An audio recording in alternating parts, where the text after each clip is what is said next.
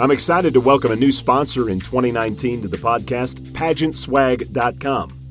You see, I've been around the pageant world for some time now, and I have had numerous title holders and guests tell me that there were zero sites for casual fashion dedicated to you, the pageant lovers.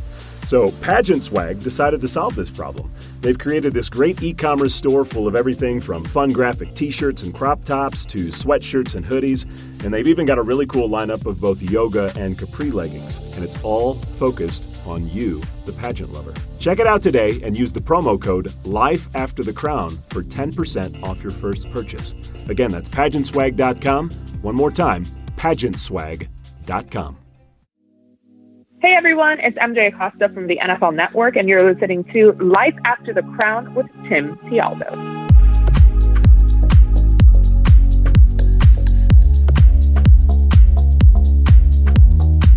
Hey, everybody, my name is Tim Tialdo, and welcome to season two of the Life After the Crown podcast. Now, if you haven't had a chance to listen to any of the previous episodes, I do encourage you to go back and listen because there are many valuable interviews that you will definitely gain some wisdom from. Now, for those of you who are just tuning in for the first time, welcome and thanks for checking us out. Each episode of Life After the Crown, I interview former pageant contestants, title holders, and women of influence who share advice and stories on how to help you succeed in the world of pageants, but more importantly, how you can flourish in the professional world once your pageant journey comes to an end. As always, I appreciate you taking the time to download this podcast. I do value your time, and I'm glad you're here listening. So let's get started.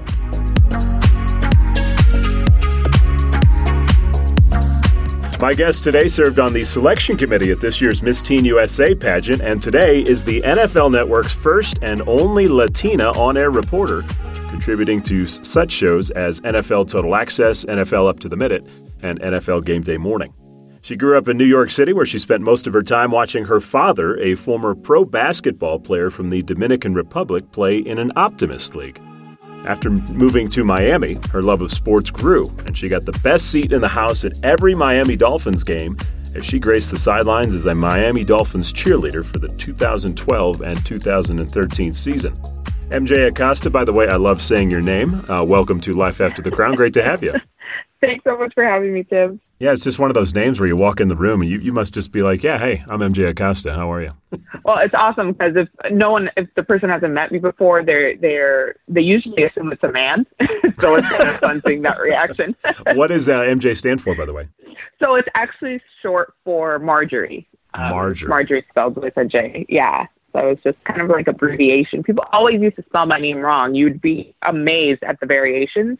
Um, and I was constantly saying it's M- Marjorie with a J. And one of my friends one day just said, "Why don't you just go by MJ?" This was eons ago. It feels like, and it just stuck and and became really catchy. And especially for on air and and kind of hosting, uh, it worked out really well and sports. You know, MJ's. You know, those acronym yeah. words tend to work well in sports. Well, very good. Well, hey, uh, let's talk a little bit about your pageant background. I know a lot of people saw you this year at Miss Teen USA as a judge, which was really cool mm-hmm. to have you there.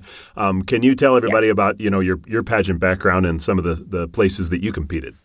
Right. So I started in pageantry um, a little later than than than most, I would say, in, in my 20s. Uh, the very first pageant that I did was Miss Miami Carnival, um, which was a local pageant attached to the Miami Carnival. So it's very traditional of like the Trinidadian Carnival. So I was represented by one of the bands, um, and they made me this beautiful headdress, and and I ended up being first runner up for that pageant. Um, and then it wasn't until several years later that I was like, you know what, I really want to try this again. But at that point, um, I was probably 25. So I was sort of at the end of eligibility for most you know, for like America or USA. So I picked USA and won my prelim, uh, which was Miss Miramar USA. Um, and then went on to Miss Florida USA competition, and I ended up top three. I was second runner up um, to uh, Miss Lisette um, Garcia at the time. She's one of my very, very good friends. Was a fabulous Miss Florida USA. Um, and after that, I was able to work with the Miss Florida USA organization um, as a host. So I, I hosted the team pageant and helped co-host uh, the the Miss pageant as well for several years after that. Um, and provided coverage once I was working as a reporter um, in the Miami market as well. So I, I, was able to stay within the Florida USA family for many years after I competed. Well, very good. How did you get connected with the Teen USA pageant this year? Um, so my agency, which is Endeavor, um, William Morris Endeavor, um, re- represents the Miss um, Universe organization. And so when they were looking for uh, selection committee members, I remember my agent asked me, "Didn't you like do something with a pageant once?" And I was like, "Girl, you don't even know."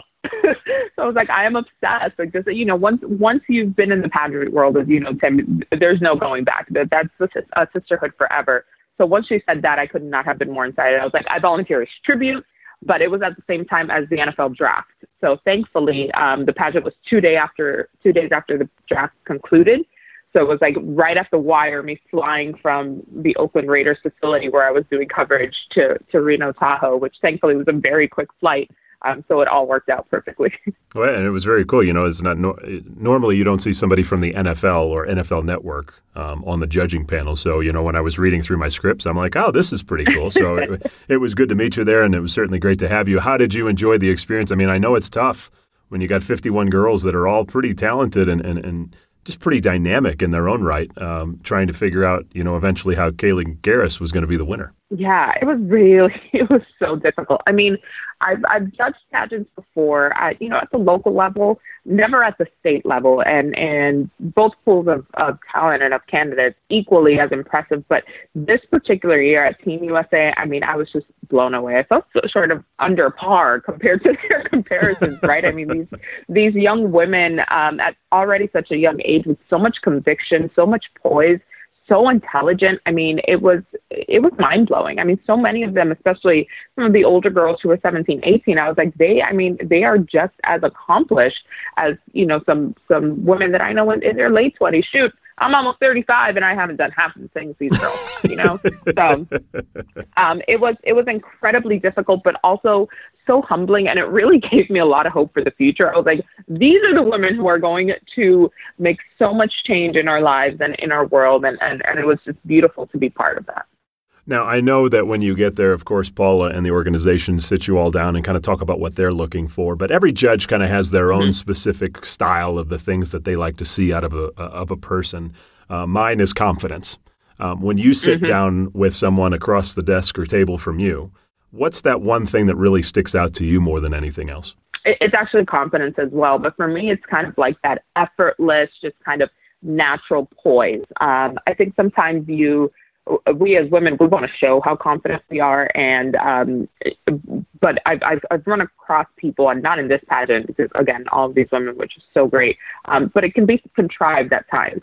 That was not the case and that's what made it so difficult because every girl in there literally floated into the room. You could tell she was 100% happy with who she was and and what she was representing and um it it was it made it very difficult because sometimes you think like, oh, okay, well, one girl's certainly going to stand out more than the next, and it was like girl after girl, like, oh my gosh, how are we going to pick one?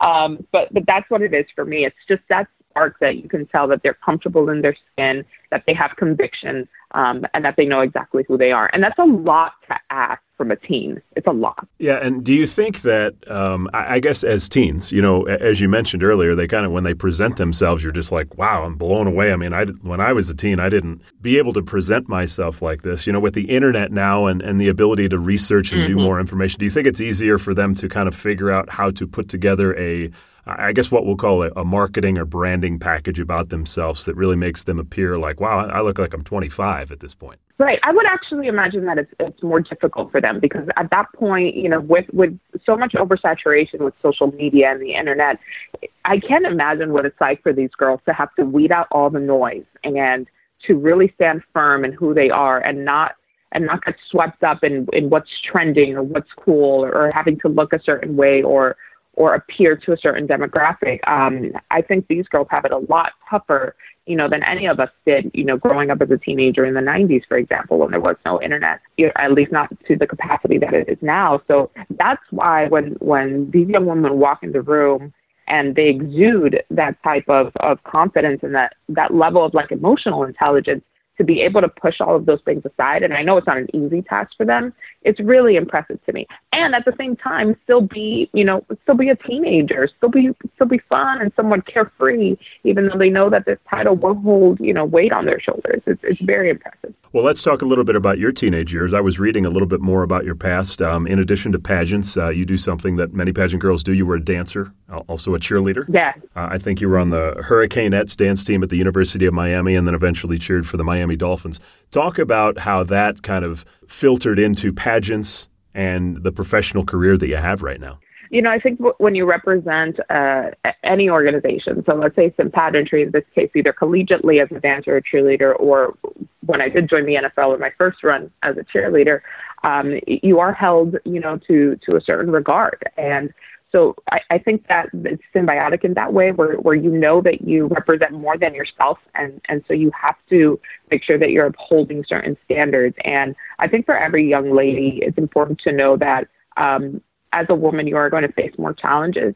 Um, and thus, you have to sort of adjust yourself accordingly to that. And, and it's a tough burden to bear. Uh, it's the world that we live in. But, you know, growing up as a dancer, I, I learned that discipline um, and sort of that work ethic that really pushed me and, and definitely bled over to pageantry. And I think it helped me um, that I did start pageants a little later in life, you know, not, not as, as a teenager, although I think it would have been very helpful for me as a teenager. I was very awkward back then. And certainly it, it has the same sort of dynamics, the same base work that you have to put in that work. You have to have the discipline, time management. You have to be well rounded and you have to be able to go out into the community and represent more than just yourself um, at, at a grander scale. Now, from what I understand, you originally went to school um, to get a business degree because you wanted to open up your own dance school. But then, obviously, Correct. as we see right now, you shifted gears. Uh, what prompted the shift to move into more of a broadcasting background? Well, first and foremost, I'm terrible at math. So welcome business, to the welcome to the group on that one. Right, business business school is not going to work out very well, and I, I I caught on to that very quickly. So I actually changed my major quite a few times within the first two or three years of college. So it was really confusing, you know, um, just being so young. And, and I knew I had this passion for dance. So I was trying to blend out with um, sort of practicality and, and what I felt would, would make my parents happy as well. You know, they, they immigrated to this country and, and left everything behind so that I could have a firm and solid and bright future. Um, so I, I kind of fought back and forth with, uh, with making sure that I made their sacrifices count but also following my passions as well. And so that kind of erupted into this tornado of confusion as, you know, a young a young person trying to figure out their, their future. And I just don't think aside from like so many of the women that we interviewed at Teen USA, most people don't know what they want to do at 18, right? I certainly no, didn't. Not at all. So um, I, I actually took time off from school after that. So a few years in, I was like, I, I need to stop just mounting student loan debt and really figure out what I wanted. And so I said, well, I'm going to start out what I know I love, and it was dance. So I just I, I joined an entertainment company and I danced um, professionally for several years throughout Miami. Um, I got to travel a bit as well doing that, and ultimately got cast on a television show. It was like a, a music variety show, so I was cast as a dancer.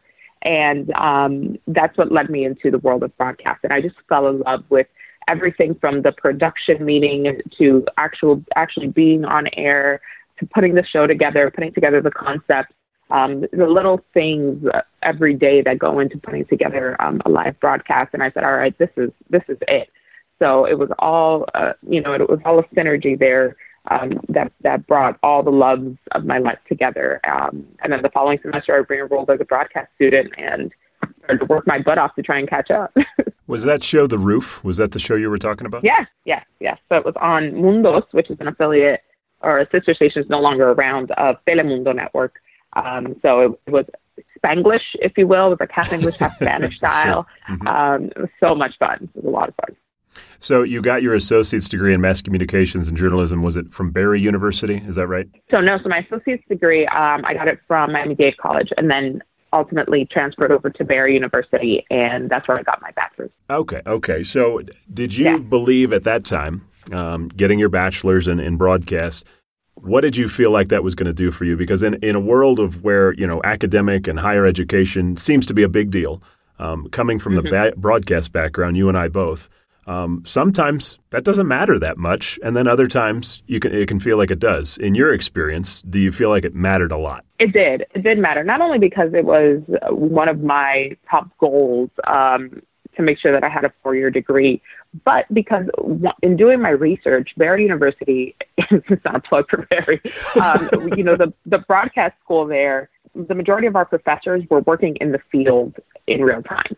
So I had, you know, a, a 5 p.m. news anchor as, you know, my, my media writing professor the next morning. So he would bring in copy from the newsroom and teach us in, in more of a practicum based um, educational style. So we were learning in real time what professionals were doing. You know, and we had equipment, we had a studio, we were sent out there to like put together pieces every week and, and we had to produce a show and it was very hands on, which is what I liked. Um, and we're really big on internships. I mean, I did three internships before I even graduated in those two years.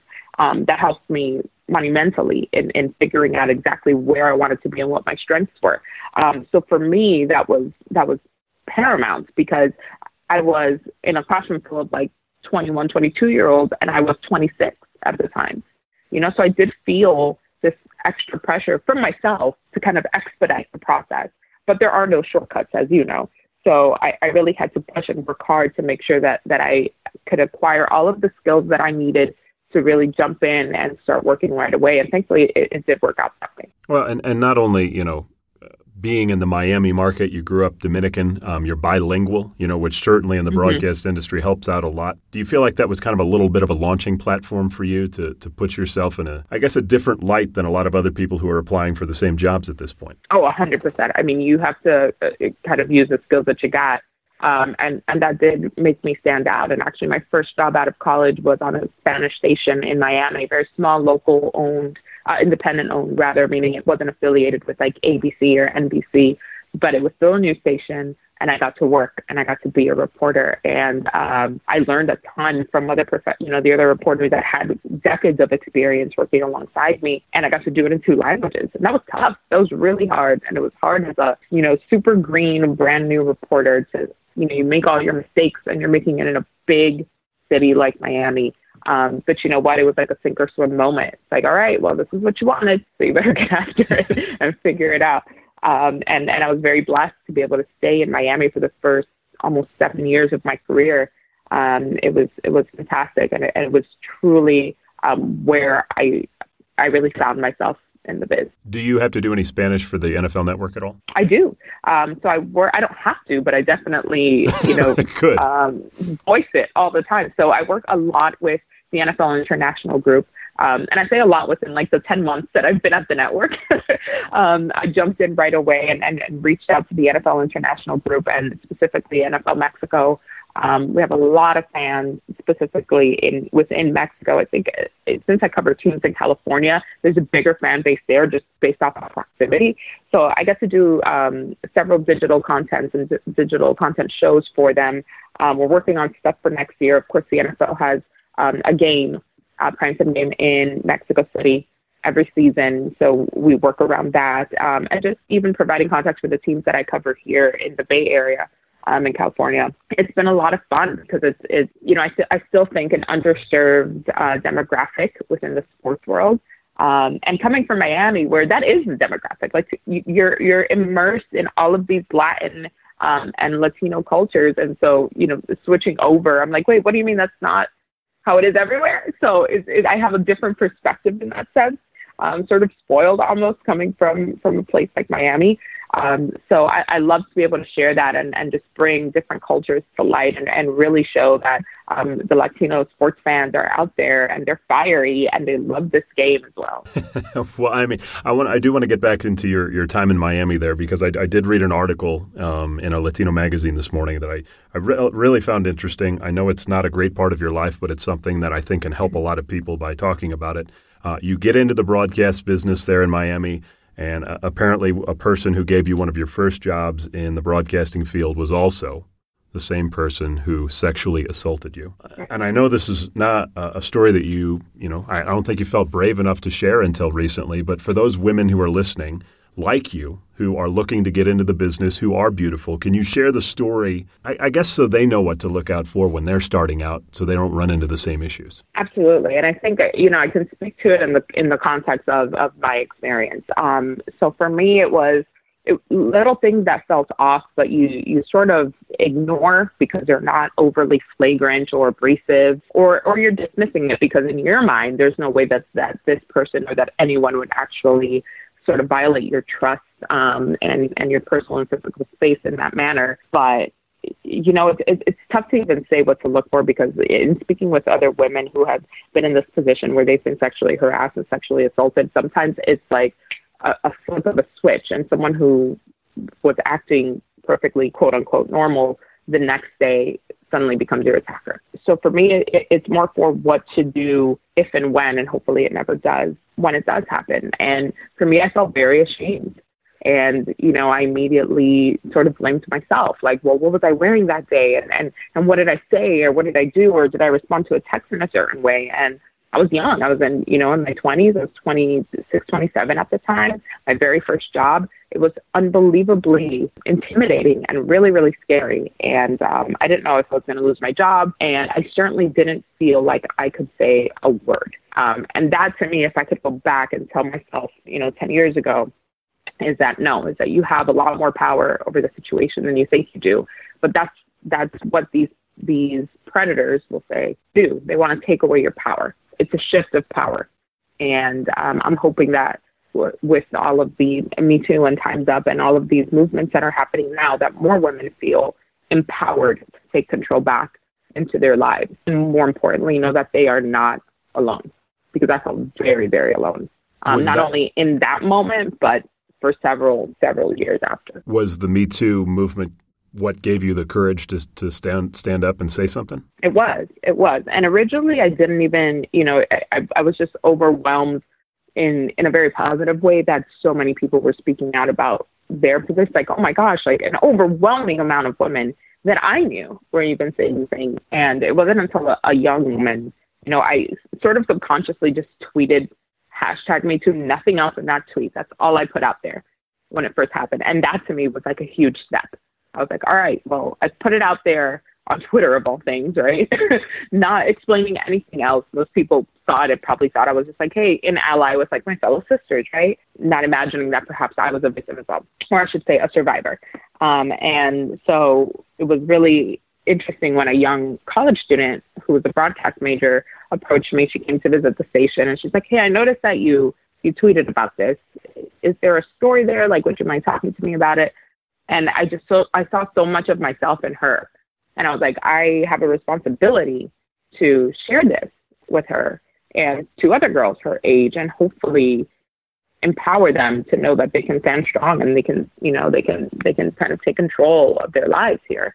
Um, and so that was the very first time I spoke about it in detail. Um, and it was in a college, you know, magazine, not online. It was like pub- hard copy published. Um, so I knew only, you know, a certain amount of people were going to see it. But um, I posted it eventually. I posted the article, and many people, you know, you know, people don't read captions. Never. so I think a couple of people responded in that context, and other people were like, "Oh, how cool you were in a magazine!" And then, you know, that was it. Um, You're like, "Yeah, really cool." I was, and that was fine, you know, and I was okay with that. I said, whoever needs to see it and read it and, and, and draw something from it, then they will. And then when, when People Magazine in Espanol, their, their digital um, Latina division of People Chica reached out to me during our interview, it, it sort of came up and I was like, all right, this, I, I really do have to continue to speak on it, even if, if two people see it, whatever. I see so many people when they hear like hashtag me too, they roll their eyes, right? Not realizing that it's not just a hashtag. Like there are real people behind this and real stories at every different level, every different degree, and others don't have the right to judge what has happened or transpired to somebody else. Like you weren't there. It wasn't your story to tell. Um, and so now that there is a, a, a, group behind it, sort of putting this to light, it, it, makes people think twice. So whether you're rolling your eyes because, oh man, now I can't go talk to whomever at my job anyway that I want to, well, good, check yourself.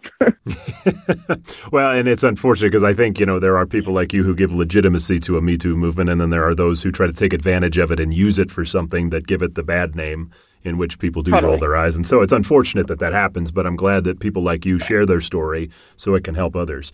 Um, so you do eventually get through, you know, the Miami market. Um, you land a job at NBC7 Telemundo 20 in San Diego. Um, I believe mm-hmm. you covered the San Diego Chargers for three seasons, and you became a lead sports anchor. But what was interesting about that is you ended up replacing a guy. I think he'd been there what thirty years. He was a former professional yeah. athlete. Um, you had to feel a lot of pressure going into a big market like that, replacing um, one of the icons in the market trying to, to fill his shoes. Did you feel that pressure? Yes, I did. And La, La, his name is Laz, Jim Laslavic. He's fantastic. I mean, he was such like a big, still to this day, you, you walk in and you feel like he is a football player, not only because of his stature, um, but he, he just has that kind of life about him of an athlete. And he is like beloved as, as well he should be um, within that community. And, um, he was awesome. He's like, ah, kid, you're gonna do fine. You know, like he's retiring, so he's very much like, don't worry about it. You're going to be great. And he really was. He really was. I wish I had, um, you know, he would come in on Sundays and do our sports show with us. I really, truly wish that I had more time um, to spend with him. I only saw him, you know, once a week. And during football season, I was out and about, so I had to hear him in my ear as we're doing live shots and stuff. Um, but it was a lot of pressure. It was because it was a huge shift in, in terms of the sports market there. You know, there were no other um, women in, in a lead anchor position there. Um, and then ultimately I ended up being the lead sports anchor for both NBC and Telemundo.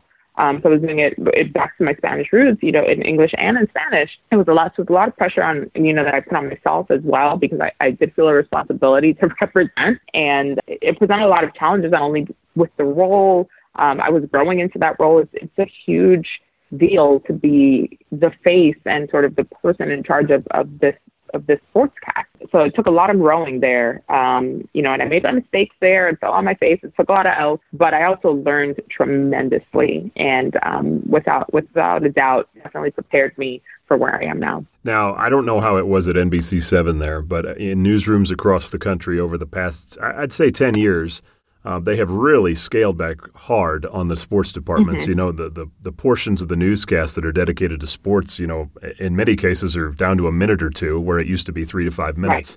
Right. Um, did you experience that when you were uh, in San Diego? Oh, absolutely. I mean, that's just sort of the that's how it goes in local news, right? Like, it, it, there's a reason why sports is sort of at the very end. You know, it's very focused on what's happening in the community, and unless it's something like the Super Bowl or the World Series or the NBA Finals.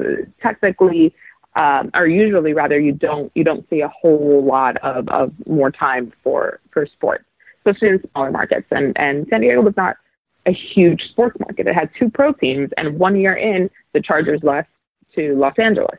So I had one pro sports team, which was the San Diego Padres, a baseball team. So it, it, it became a very interesting challenge to make sure that that you know, we were bringing the very best sports news because the sports fans still did care, you know, so we had a responsibility and I very much had a job and, and the rest of my um, colleagues in the sports department as well.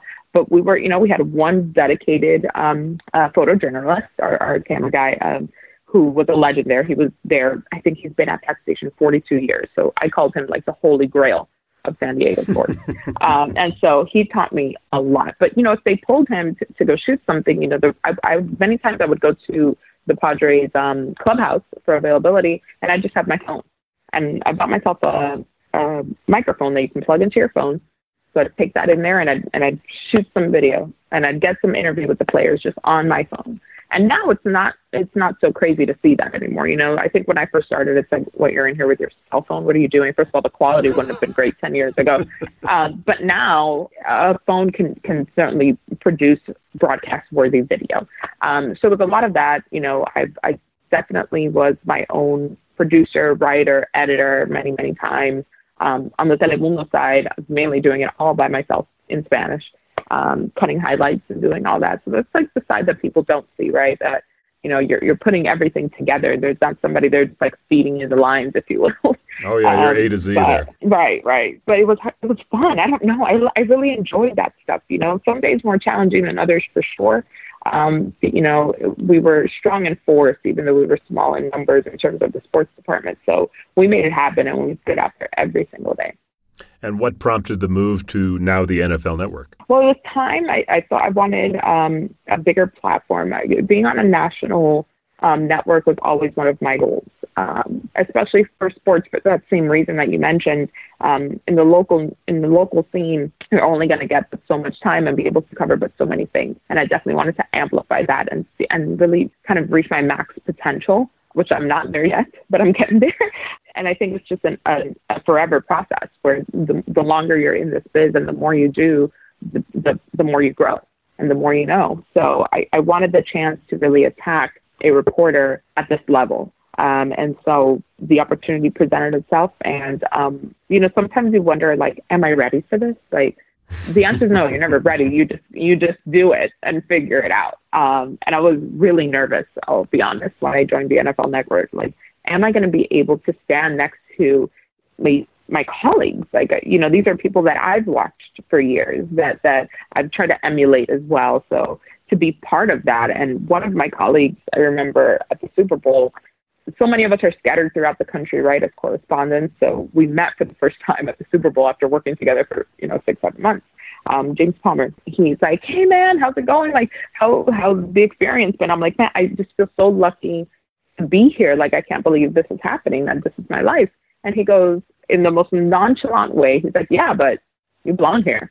Like, almost like saying, duh, like, what do you mean? Of course you're here. Um, and it was in that moment that I'm like, man, we, we so, we second guess ourselves so often, or at least I do. And we don't realize our, our own worth and our own value at times. And it was really cool to see, you know, one of my peers that I, I admire for his work say like, no kid, you're supposed to be here. Like, you're part of this group too. And, and that was really reassuring. Well, I'd love to hear in, in that regard the mindset change because, you know, there's people uh, that come from the pageant world all across the country right now that are probably performing in uh, smaller news markets.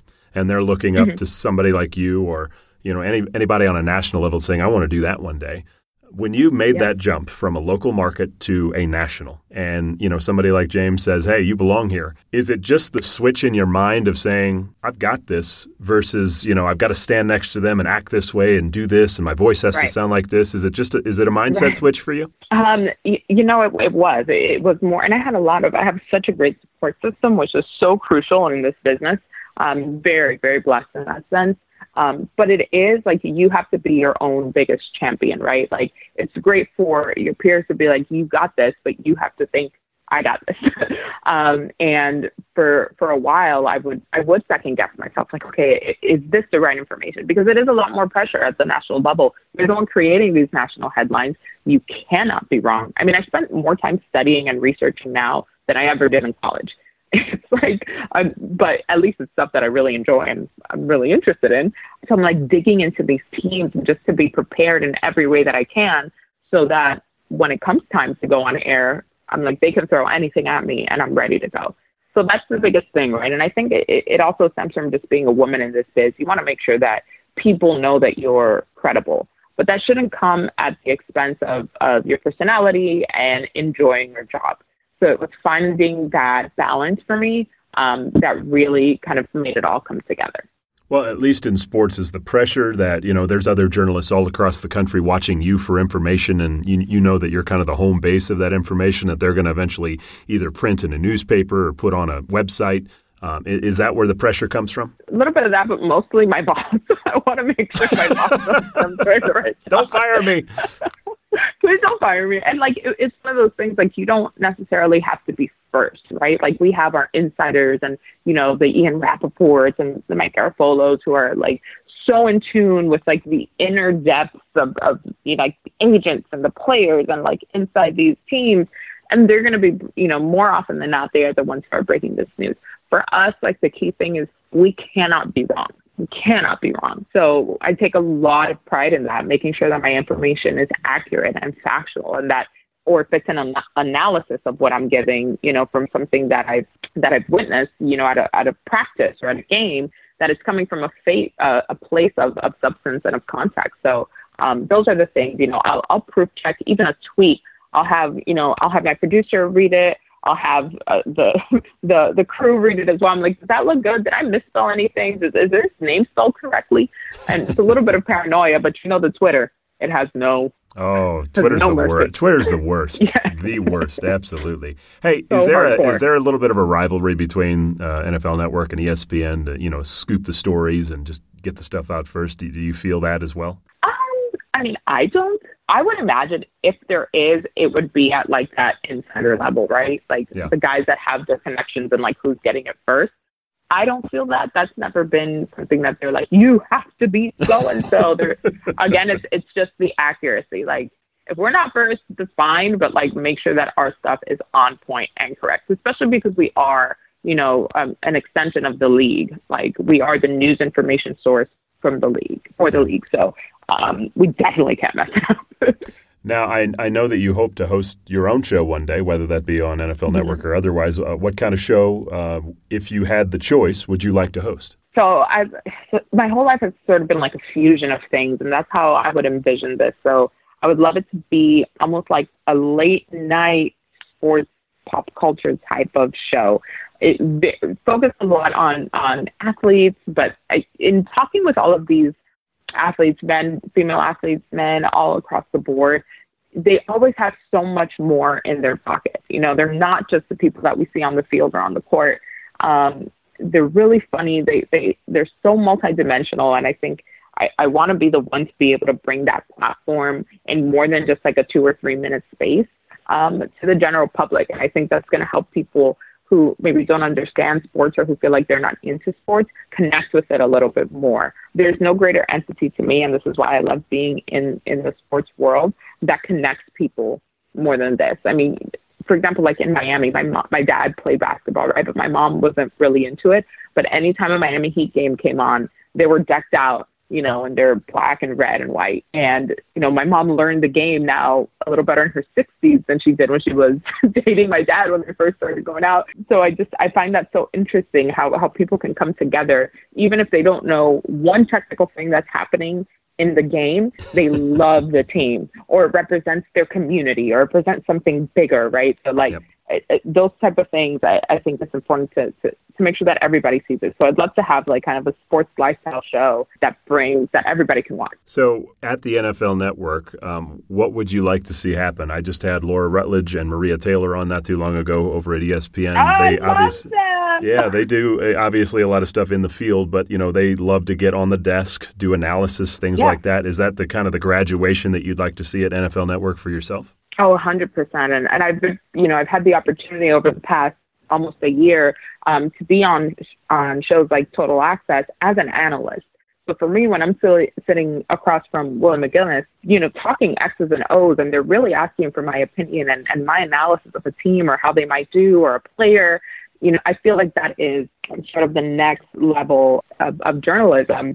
And as women to get the opportunity to do so is getting less rare but it's still for most people a little shocking like oh she's at the round table and she knows what she's talking about um, and i take a tremendous amount of pride in doing so on women like laura and maria um, and Dianna Russini and my colleagues like Tiffany Blackmon and Jane Slater, um, who are out there representing as well. You know, our female hosts, Colleen Wolfe and and Kay. I could go on and on well, maybe not on and on because there's a finite amount of women in this biz, right? but it's it's it's so empowering to see, and um, I'm glad that we can we stand on the shoulders of, of of those that came before us. You know, the Hannah Storms and and you know just the women that I've been watching for for years um, saying she is a badass. I love it. Well, I want to talk about one more thing, and that is your hair. Um, as I was reading all these articles this morning, that kept coming up in all the articles. I, I believe you you like to call it the Afro Latina Naturalista. Is that is that sound about right? Yeah, my hair I actually call her Angela because she has a oh she has personality a personality of her own. oh yeah,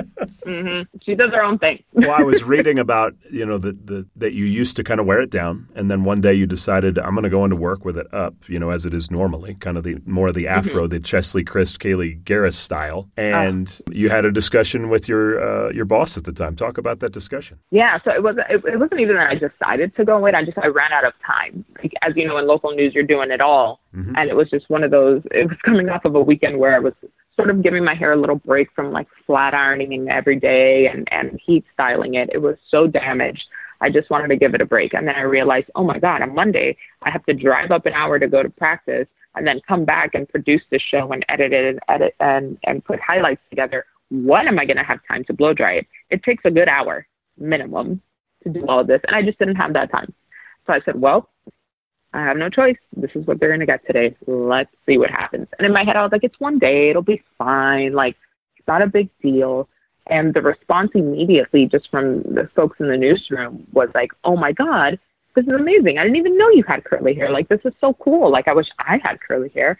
Um, or women within the building that did have curly hair were like, I cannot believe you've been hiding this for this long. So the next day I was like, well, I got a good response yesterday. Let's just see what happens today. And it was so like liberating just to like, not even, you know, that it didn't take me an hour to do my hair that day, but also just being kind of fully who you were.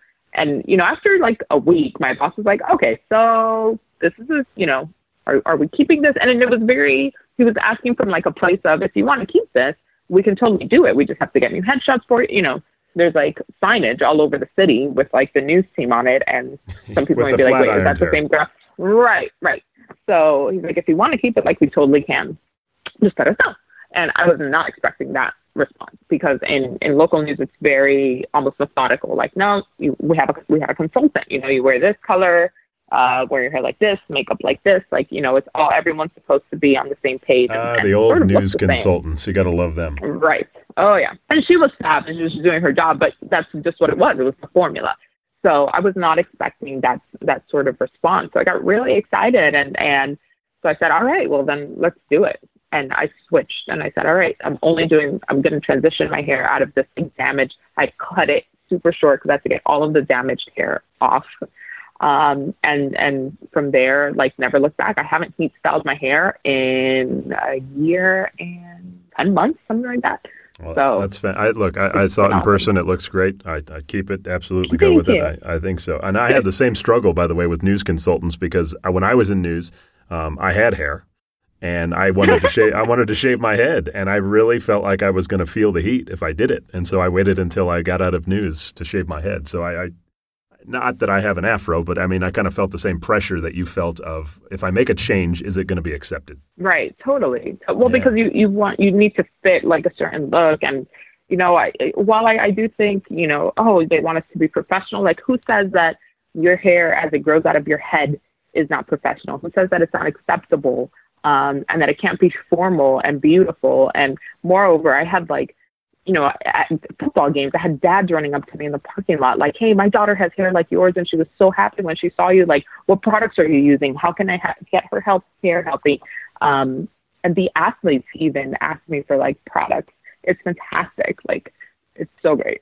I, I love the gorgeous afros. The Cheslie Kryst and Kaliegh Garris had one in there uh, this year, and then I think uh, I can't remember what state she was. Uh, Lexi Chin had that afro that they played on the Chi commercial as well, and I was like, these are just gorgeous oh, yeah. hairstyle. I mean, why wouldn't you want to wear this stuff? So I'm I'm totally on board with it. I, I get it. But uh, thanks for sharing all that information and about your career and, and some of the ups and downs of that. No, thank you for having me on. I hope that other girls hear it and know that hey, you can you can be successful and still be 100% who you are, and not have to change uh, for anybody. Yeah, you bet. All right, so let's do rapid fire get to know MJ Acosta questions. We're going to do 10 of them.